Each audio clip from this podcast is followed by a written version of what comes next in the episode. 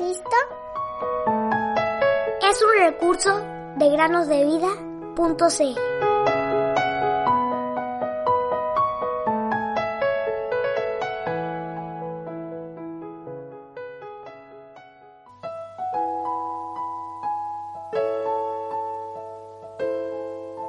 En el día que temo, yo en ti confío.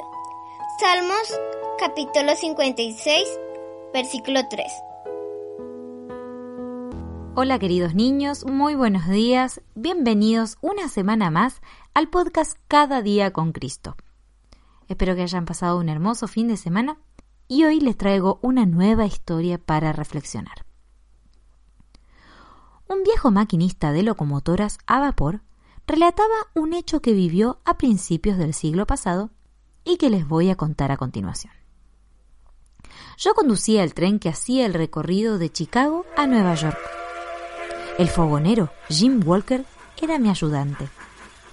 Habíamos salido de la ciudad a la una de la mañana, con el fin de llegar a otra ciudad a las seis. El tiempo era espantoso. Llovía a cántaros el viento soplaba con violencia y la noche se volvía cada vez más oscura. Yo me mantenía muy atento para respetar las señales, pues las alcanzaba a divisar solo a último momento. La región que estábamos atravesando era muy bella, con arroyos que descendían en cascadas por los valles. Pero esa noche, el ruido que hacía el convoy al pasar por los puentes me parecía que sonaba como algo lúgubre. La niebla era tan densa que los faros de la locomotora no llegaban a traspasarla. Daba la impresión de que nos estábamos lanzando contra un muro. Una vez más, en una de las paradas, Jim había aprovechado para limpiar cuidadosamente las lámparas. Yo me sentía oprimido. Entonces, oré para pedir la protección de Dios. De repente, entre la niebla, vi la sombra de una mujer vestida de un amplio manto negro.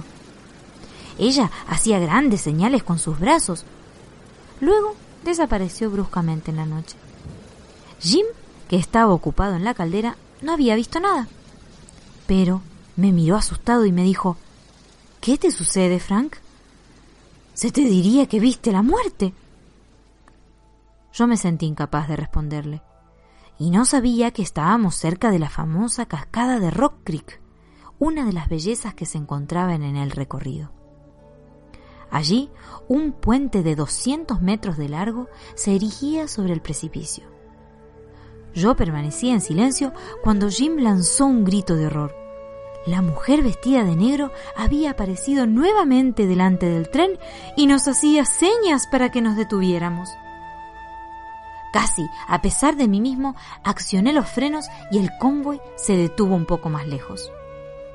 Los viajeros, sorprendidos, miraban por las ventanillas y algunos vinieron a averiguar qué sucedía.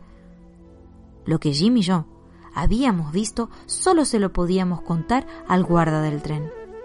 Este, en tono furioso, dijo, ¡Un fantasma! Ustedes están totalmente locos.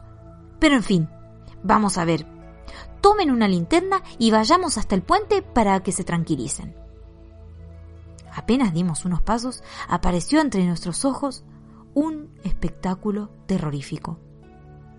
Por encima del vacío colgaban los rieles retorcidos en medio de vigas quebradas y de árboles arrancados. La cascada había crecido en gran manera a causa de la lluvia torrencial, y el raudal pasaba por encima de todo aquello para perderse en el abismo.